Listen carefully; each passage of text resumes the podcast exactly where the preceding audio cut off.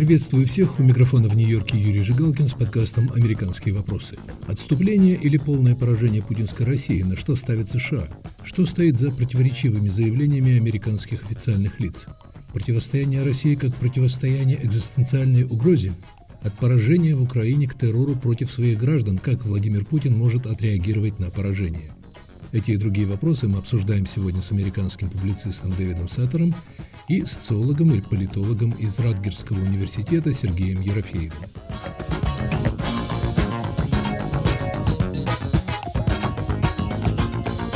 В последние дни появились сообщения о намерении Белого дома предоставить ракетно-зенитные комплексы Patriot и о готовности Германии передать Украине танки «Leopard». Эти решения Вашингтона и Берлина можно назвать этапными. Западные столицы решились на поставку вооружений, в которых Киеву до сих пор отказывали, руководствуясь тезисом о том, что появление мощных вооружений в украинском арсенале приведет к эскалации военного конфликта и его расползанию за пределы Украины. Но означает ли это, что Запад сделал окончательную ставку на поражение Кремля? Дэвид Саттер, ваше мнение? Люди понимают, что Украина должен победить. Вопрос в том, как это будет выглядеть. Они, естественно, могут остановить агрессию, они могут освободить какую-то территорию.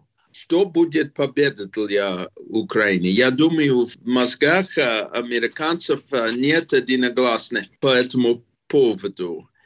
Но идея, что Украина обязательно должна победить и должен все-таки обезвредить эту угрозу, я думаю, на это все согласны уже. Но как, по-вашему, Дэвид, представляет эту победу в Вашингтоне? Отступление России к позициям двадцать четвёртого февраля, полное возвращение Украине ее территорий, включая Крым, уход в отставку Путина и его окружения? Украинцы, естественно, настаивают после всех этих преступлений, что их территории будут освобождены. В Америке, я думаю, представление более смутное по поводу конечного результата этого конфликта. Но, в принципе, нет, я думаю, какие-то твердые намерения по поводу карты мира, что Украина должен выйти из этого конфликта победителем. Здесь уже нет сомнения. Если было сомнение раньше, это было просто из-за того, что никто не понимал, насколько хорошо украинцы будут воевать. Сергей Ерофеев, с вашей точки зрения, на что, собственно, сейчас делают ставку в Вашингтоне? Весной, как мы помним, прозвучала знаменитая фраза министра обороны США Остина, что цель – ослабить Россию в военном смысле. Месяц назад, правда, глава Объединенного комитета начальников штабов генерал Милли неожиданно заявил, что вероятность полной победы Украины невелика. Создается впечатление, что настроения в Вашингтоне изменчивы. В таких случаях мы имеем дело с динамическим процессом. И прогнозы должны быть тоже динамическими.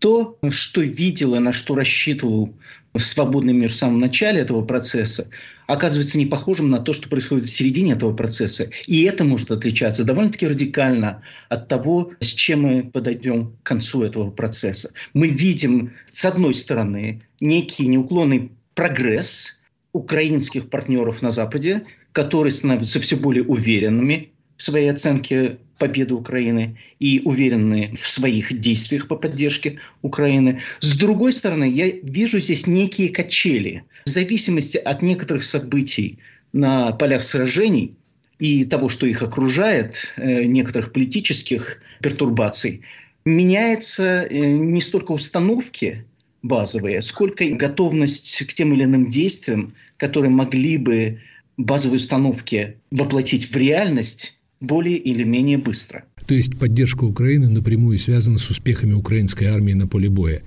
Теоретически предел американской и западной помощи определяют сами украинцы? Мы в этом уже очень неплохо убедились.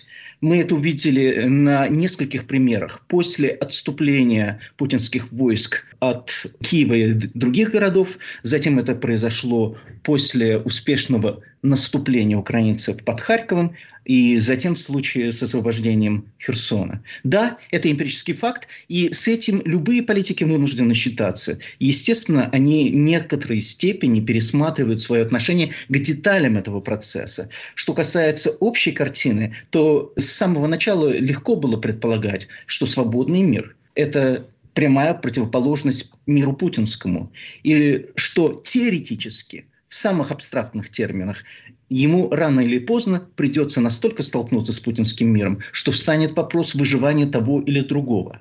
Это, конечно, радикальная постановка вопроса, но, тем не менее, она имеет право на существование. Видимо, Западу потребовался какой-то шок, какой-то колокол, чтобы он прозвенел и дал инъекцию реальности всему свободному миру, который привык жить слишком успокоенно, не вполне представляя себе масштабы угрозы, которые перед ним есть. Путин не выдержал и в попытке справиться с внутренними проблемами легитимности грядущих выборов двадцать четвёртого года решился на такую прямую масштабную агрессию, с которой можно сравнить только действия во Вторую мировую войну. Запад, получив эту инъекцию реальности, похоже, многие стали задумываться о том, каковы экзистенциальные угрозы для свободного мира, а не только для Украины. Дэвид Саттер, наш собеседник, видит эту войну как экзистенциальный конфликт Запада с путинской Россией. Но означает ли это, что Запад реально хочет такой победы и поражения Кремля, за которым, как опасаются, могут последовать серьезные потрясения в России? Вот президент Франции Макрон на днях внезапно вдруг заявляет, что можно подумать о предоставлении гарантий безопасности России. Казалось бы, это противоречит тезису нашего собеседника. Я думаю, что Запад хочет просто сохранить старые стереотипы и старые способы мышления, потому что это было гораздо легче так мыслить. Понимать менталитет России, особенно русских руководителей, это настолько контринтуитивно для западных людей, что они должны иметь одно качество, которое редко бывает у политиков. Это способность воображения, я бы сказал. Они должны понимать и принимать идею, что люди могут исходить от совершенно других нравственных соображений. Это никто не хочет, частично потому, что они лень, и частично потому, что они ограничены, и частично потому, что они заинтересованы. Но шок, о котором Сергей говорил, это был достаточно силен, что они были вынуждены просто немножко осознать, что человек, как Путин, способен на гораздо хуже в самом деле. Это трудно сейчас отрицать.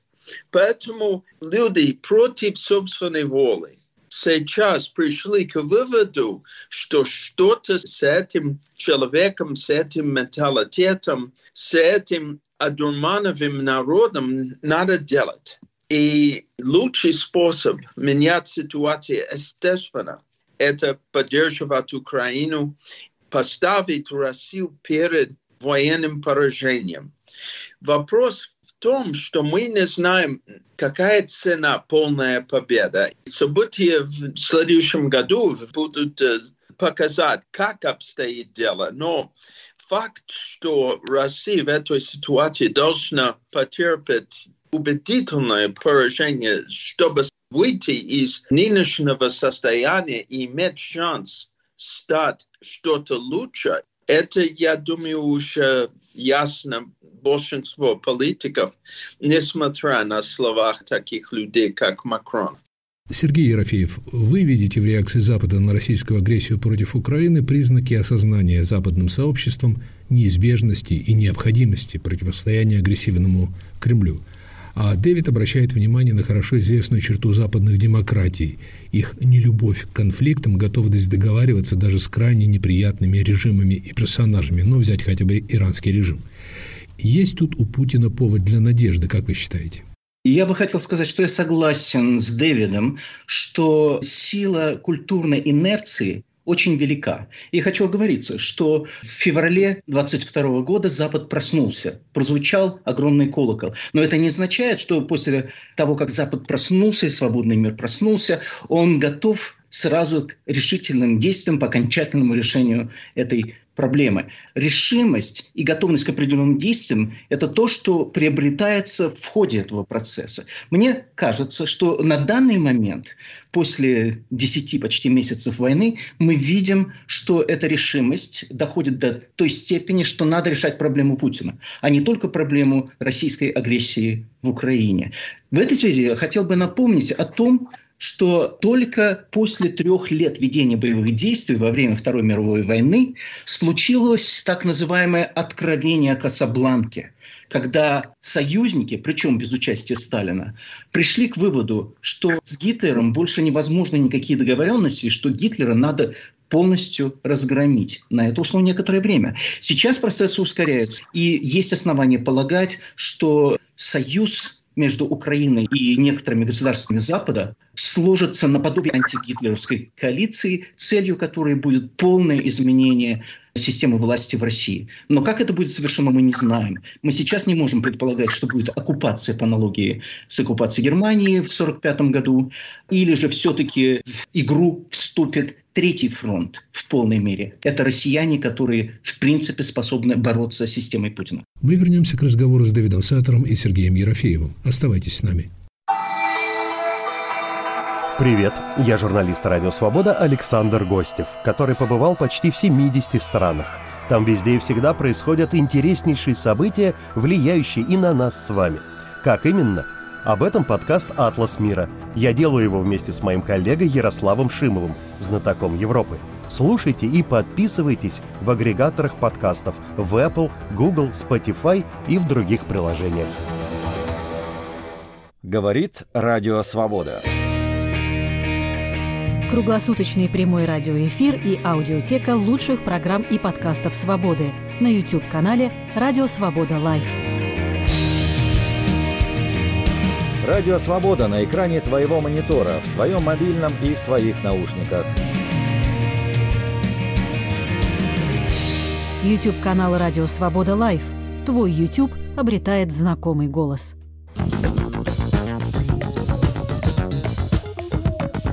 Это подкаст «Американские вопросы», у микрофона Юрий Жигалкин. Отступление или поражение путинской России, на что ставят США. Мои собеседники Дэвид Саттер и Сергей Ерофеев.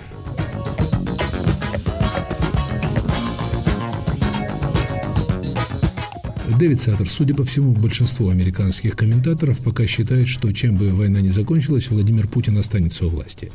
Как вы думаете, может война закончиться сохранением режима Владимира Путина?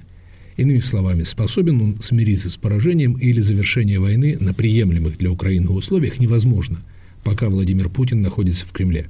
Во время Советского Союза эта ситуация сейчас. Мы просто лимитированы, мы не все знаем по поводу, какие внутренние тенденции в руководстве, в вооруженных силах и в спецслужбах, мы можем загадывать только.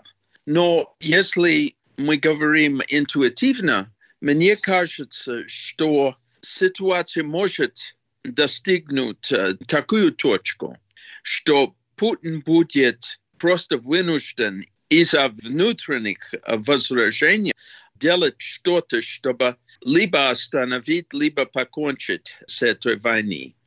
Если это будет так, мне кажется, что первый, который он будет делать, начать волну террора в стране, чтобы обеспечивать его правление. Это будет что-то похожее на Садом Хусейн после его поражения в первой войне в Персидском заливе, которая началась после захвата Ираком Кувейта. Но настолько это будет надежное, настолько это общество способно все-таки на оппозиции, время покажет, потому что в таких условиях отмена санкций, естественно, не будет. Экономическая ситуация в России будет ухудшаться серьезно. И потом многие из тех, которые воевали, они возвращают с очень хорошим боевым опытом и огромным гневом против тех, которые послали их туда. Поэтому это может быть в самом деле взрывоопасная ситуация. Плюс мы не должны забыть, что очень большой процент убитых из национальных республик, самых бедных. Зачем им воевать и умирать за Славянский Союз? Они совершенно в этом не заинтересованы. И сепаратистские тенденции, я думаю, неизбежно усиливаются. И это тоже может быть еще один повод для войны, для конфликтов. Внутри России последствия поражения в этой войне, стабильность внутри России будет либо результат террора со стороны власти, либо больших изменений. Но какое-то спокойное будущее в России я не вижу после поражения. Будет кризис определенного типа. Сергей, возможно поражение путинской России и сохранение режима Владимира Путина? Если внимательно посмотреть на то, как работает власть, как работают институты в России сегодня, каковы ресурсы власти, то есть основания говорить, что ресурсы сохранения власти Путиным на данный момент превышают издержки его поражения в войне с Украиной. То есть ответ мой «да». Вполне возможно такое, что военные действия закончатся победой Украины. Путин не будет это считать концом войны и, следовательно, не будет считать поражением. Он продолжит свою войну. Мы должны определиться с понятием войны. То, что сейчас происходит на полях сражений, безусловно, является отечественной войной украинского народа. Но то, что затеял Путин, является большой войной, которая не прекратится с выводом войск Путина с территории Украины. Я об этом писал, что война имеет большую вероятность того, что она перетечет на территорию России. Вопрос в том, какие формы примет эта война. Скорее всего, это будет тот или иной гражданский конфликт или полноценная гражданская война на территории Российской Федерации. У него есть все основания в рамках его логики, как сказал Дэвид, развязать террор внутри России для того, чтобы продолжать использовать новые инструменты для поддержания своей власти. То есть, как когда-то провозглашали большевики, превратить империалистическую войну в войну гражданскую. Или по нынешним условиям, если не удается победить в империалистической войне, победим в гражданской? Уже не раз делались сравнения с окончанием Первой мировой войны для России, то есть с февралем-мартом тысяча девятьсот семнадцатого года, когда армия разлагается, боевые действия прекращаются, и есть вероятность того, что оружие будет подвернуто против неких групп интересов внутри страны. И я не думаю, что это очень вероятный вариант. Я думаю, что народ сегодня не столь пассионарен, и армия очень маленькая по сравнению с семнадцатым годом. То есть, скорее всего, будет некое разложение, будет усиление хаоса, продолжение коррупции, продолжение насилия на территории России. Ну и, конечно, будет расти саботаж в самых разных формах. Вы, господа, судя по всему, считаете, что за войной в Украине последует внутренний конфликт в России. А вы исключаете, например, возможность того, что Путин идет на мир с Украиной не на самых ужасных условиях. Российские пропагандисты объявляют о победе Кремля, часть санкций отменяется, и Владимир Путин продолжает спокойно править. Дэвид Саттер. Если война кончится, он, безусловно, определит поражение как победа. И он подкрепит это террором и репрессией. Можно ли классифицировать это как война? Я думаю, это спорный вопрос, и мы не знаем, настолько внутреннее сопротивление выразить себя открыто. Но общая ситуация, безусловно, будет нестабильная, потому что все-таки изоляция России, как Путин остается властью, будет продолжаться с экономическими и социальными последствиями.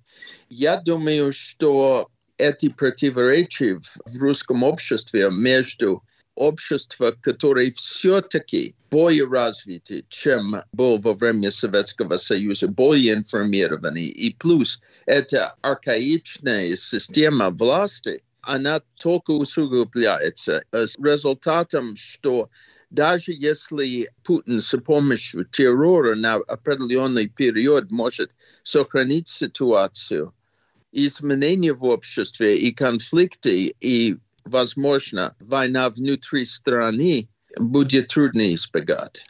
Сергей Ерофеев, некоторые аналитики, и, кстати, среди моих собеседников, говорят, что вторжение России в Украину должно закончиться не просто поражением Кремля, но и радикальными переменами в России. Сменой режима, реформами системы власти, подлинными демократическими реформами. Победители, по их мнению, должны поставить именно такие условия для восстановления отношений с Москвой.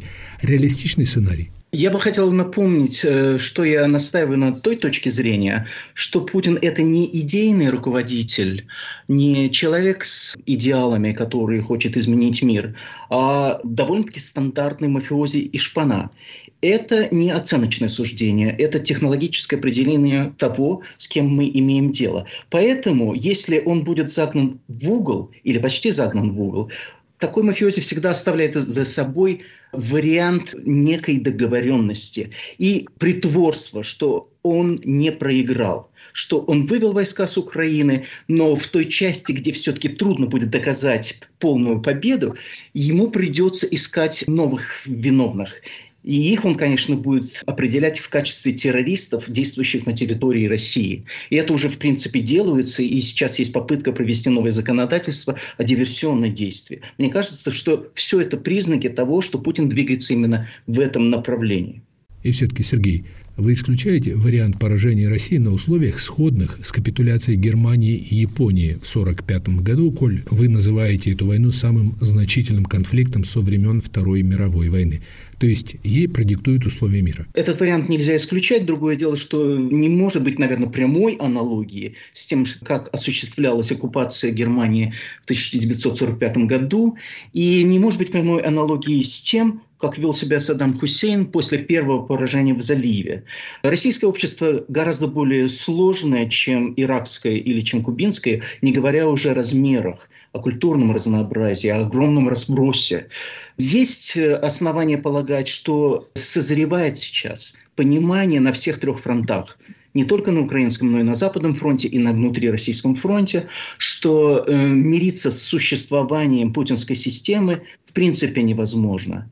Должно созреть не только понимание того, что Путин не может являться партнером, способным на поддержание договоренностей, но должно полностью утвердится мнение, что это экзистенциальная угроза для всего мира. Этого пока не произошло, но это может произойти. Дэвид, может в результате этой войны произойти исторический разворот России от авторитаризма к демократии? Война, в конце концов, показала, куда ее довел авторитаризм. Мы имеем разные исторические прецеденты после поражения в Крымской войне, после поражения в Японской войне. Как результат ситуации Первой мировой войны, были большие изменения. Россия получила Конституцию из-за того, что были побеждены в русско-японской войне. Но сейчас, естественно, эти люди, которые сейчас власти, они пришли к власти с помощью терроризма против собственного народа. Вы имеете в виду взрывы домов в России, к которым, как указывают многие свидетельства, была причастна эф эс бэ? Да, в девяносто девятом году взрывали эти дома, и они готовы делать то же самое, чтобы сохранить власть. Другое дело, что момент прозрения придет не только на Западе, но и в России, где люди будут понимать, что эта власть, она по сущности своей антинародная. Она враг не только украинских людей, но русских тоже. Это будет гораздо важнее в свете военного поражения.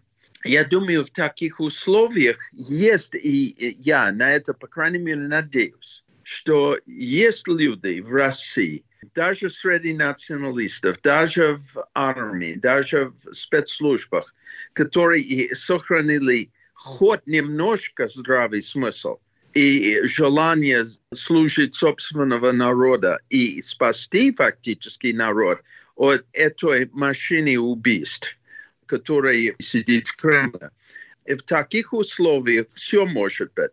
И тоже нельзя исключить, что терроризм в России появился в экстремальных условиях, когда казалось, что не было альтернатив.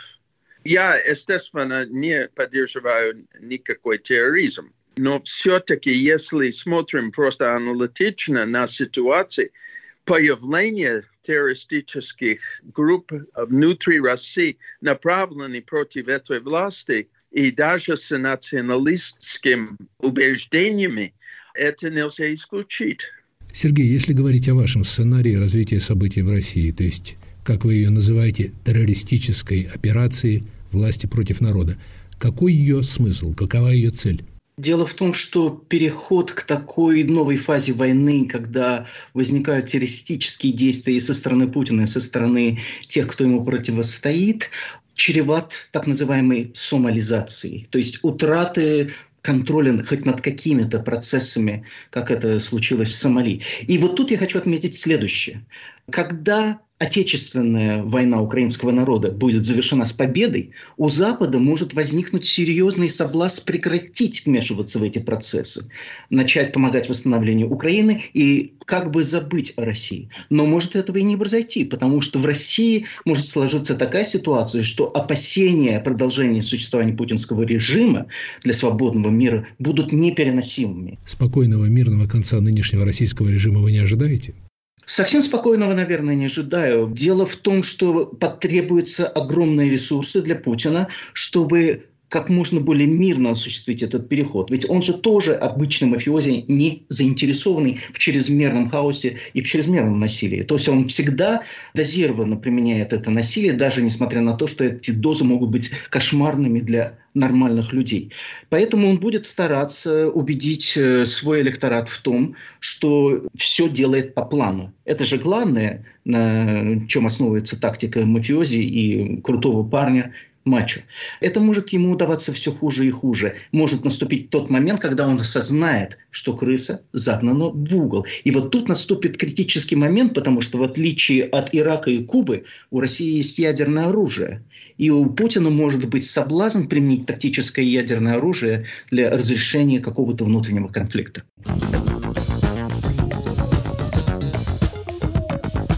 Это был подкаст «Американские вопросы. Отступление или поражение путинской России? На что ставят США?».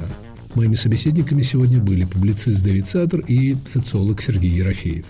Слушайте «Американские вопросы» в эфире на сайте «Свободы», на Тьюнин, на YouTube. Пишите, комментируйте в социальных сетях и на сайте «Свободы». Всего доброго.